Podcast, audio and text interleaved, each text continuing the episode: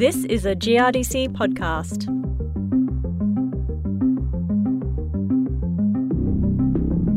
These days, everyone is thinking more about the future, their own personal future, of course, but also where the world is going.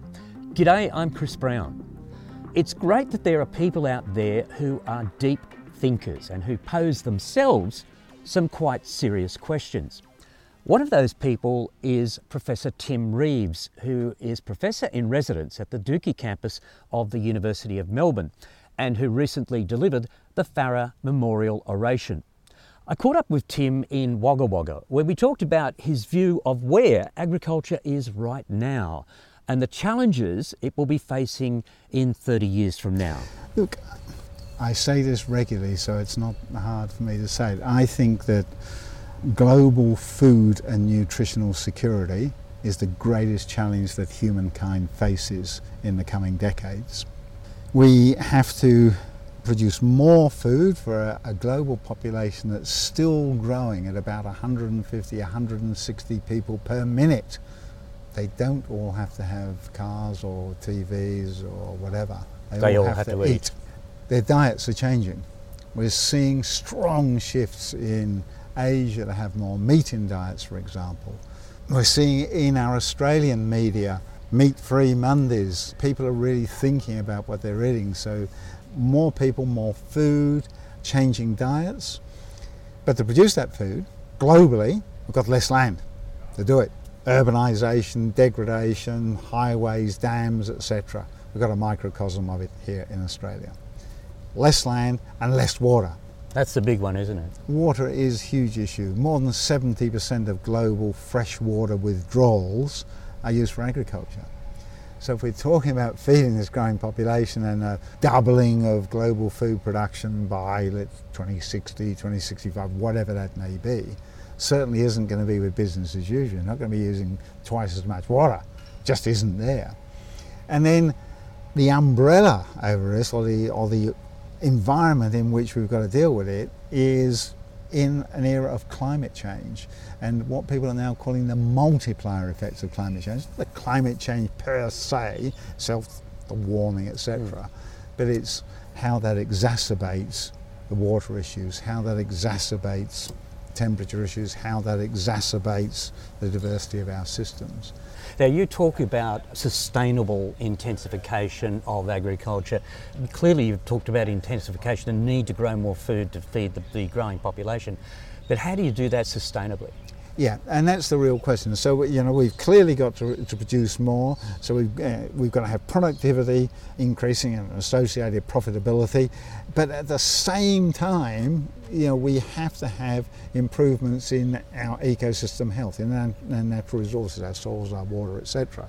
And right at the moment, I don't think that's happening. I think we're doing really, you know, pretty well on the productivity side and the short-term profitability side, but at the expense of our natural resources. We're seeing in Australia substantial declines in soil nitrogen, soil carbon in our intensive cropping systems. We're seeing the prevalence of herbicide resistant weeds. We're at such a stage now that the management of the herbicides is almost in some cases superseding the optimum farming systems that you might want to adopt mm. because the climate has changed or because the market has changed. And so sustainable intensification is how can we do these things at once? And it combines some practices that, in a sense, we're familiar with, but conservation agriculture, healthier soils, integrated pest management. Yeah, all the answers seem to be there, don't they? But it's putting it all together into a system and being consistent about it, I suppose. Yes, so each one of those components will give some sort of return, but, yeah. but what we have seen, and you can either put it as the, the whole being greater than the sum of the parts, or as John Kirkegaard from the CSIRO has called it incremental transformation. It's when you put these things together that you see the major you, shift. Yeah. So and there's no low hanging fruit, just to be clear about that. There's, uh, all the low hanging fruit is gone, isn't it? The low hanging fruit is gone. And so the question is how, and this is the question that growers put to me at all of the meetings I speak at, and I speak at a lot of meetings, is I know that we have to do that. That all makes really sense. How can I do it and remain profitable? The big question is the big question. So that's why I'm saying with sustainable intensification, it is the scientific pathway to more regenerative agricultural practices where we're actually starting to build our natural resources again. Yeah. How do you answer those farmers though? What do you say to them? Um, I say this is going to differ from farm to farm, farmer to farmer, and paddock to paddock. Sure. Um, in an ideal world, we actually, most of us, could just sit round and decide at least what the bones of that more sustainable farm would look like. It would have a mix of crops, and a mix within that. It would have a mix of crops and livestock the forages would be a mix of short purpose annuals and deeper rooted perennials, and we would have shrubs, trees, native grasses integrated into those systems. You know, there's not a lot of debate about that in terms of that would be a more sustainable, still profitable farm, which would have much less climate risk exposure and much less financial risk exposure than an intensive cropping system. But that may not suit every farm. Absolutely. Yeah. And so, how do you get from where you are now to there? So, in a sense, it's not low hanging fruit, but the obvious thing that is standing out about our current systems is a lack of diversity. So, you can be having a wheat, colonel wheat, there may be a little bit of barley in there, etc. But you know, there's rarely a pulse in there, a legume in there. And so adding legumes into the system I think is absolutely critical.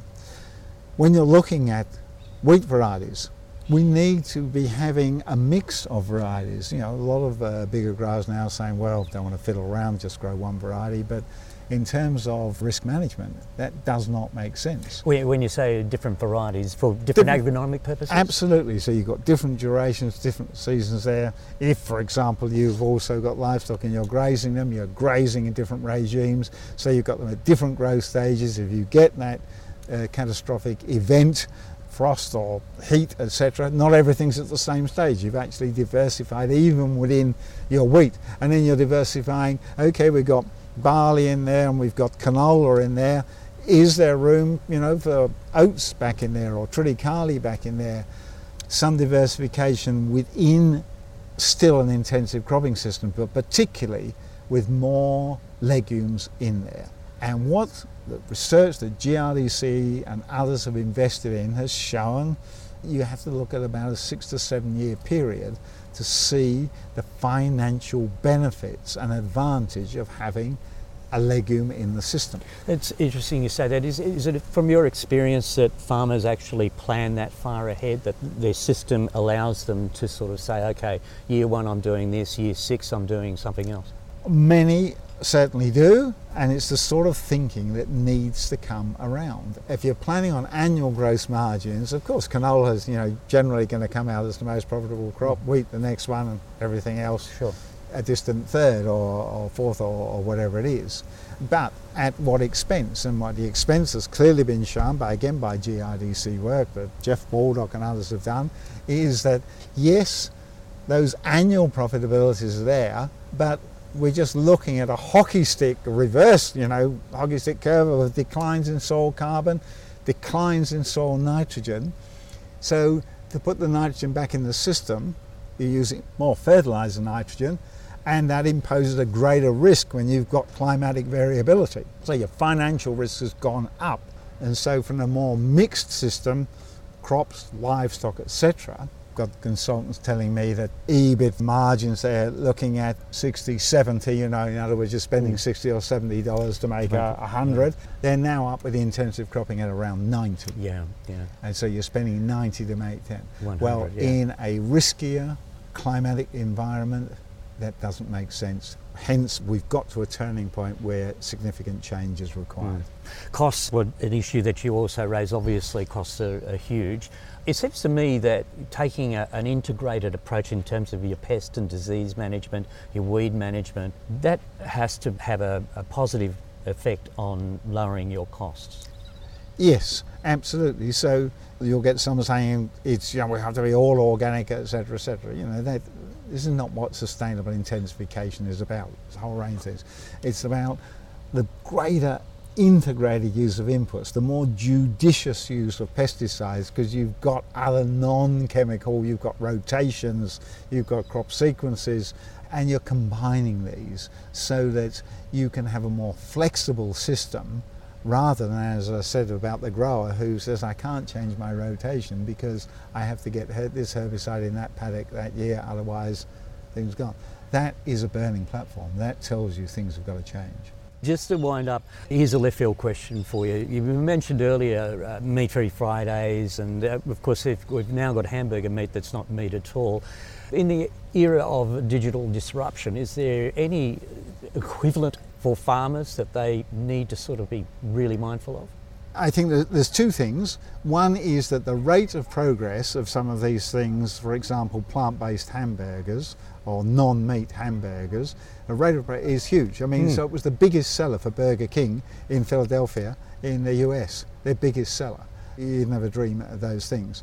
The production of protein using black soldier fly larvae, you know, is being commercialized right now in Australia. These are things that you would talk about in a lecture as something interesting. So the rate of change, it all sounds a little bit high flying now. But A, real time measurements in the soil, yeah, with you not having to dig into it, you're just scanning into it. You know, we need those things. It's in the mining technology, etc., etc. They can detect deposits down at a kilometre. You know, why can't we have real time monitoring of soil mineral nitrogen, which will help our nitrogen management? Biopolymers, we're looking at those reducing evaporation from soils and those sorts of things. Well, maybe there's something you spray on the whole crop and it actually stops it getting frosted or it reduces heat stress. Maybe a shorter term around frost problem, you've got a fleet of major drones that, you know, even if you're cropping 10,000, let's say hectares even, you've got enough big drones with fans on, you just launch them. it's not out of it. And they go. It's Everything, you know, they all sound, wow, what's this guy uh, been doing, etc. But you know, 15 years ago, smartphones they didn't you know, exist. They didn't exist, and yeah. now we do everything on them. Mm. So I believe there's some huge breakthroughs out there, but they might come out of materials technology or they might come out of communications technology. And there's a little slide I use about it says, you know, so Tim gets a warning on his, you know, his iPhone 36 that his drones have detected an outbreak of yellow rust in the paddock. So he programs his drone sprayer, which is knows everywhere around the farm, the where to go, and it sprays it with RNA, which actually suppresses the pathogenic effects of the organism, and the problem is solved, and, uh, and Tim goes off to the football. So we thought those things were very futuristic. I'm thinking many of these things before 2030. And who could argue with him? Professor Tim Reeves, the Professor in Residence at the Dookie campus of the University of Melbourne. My name is Chris Brown.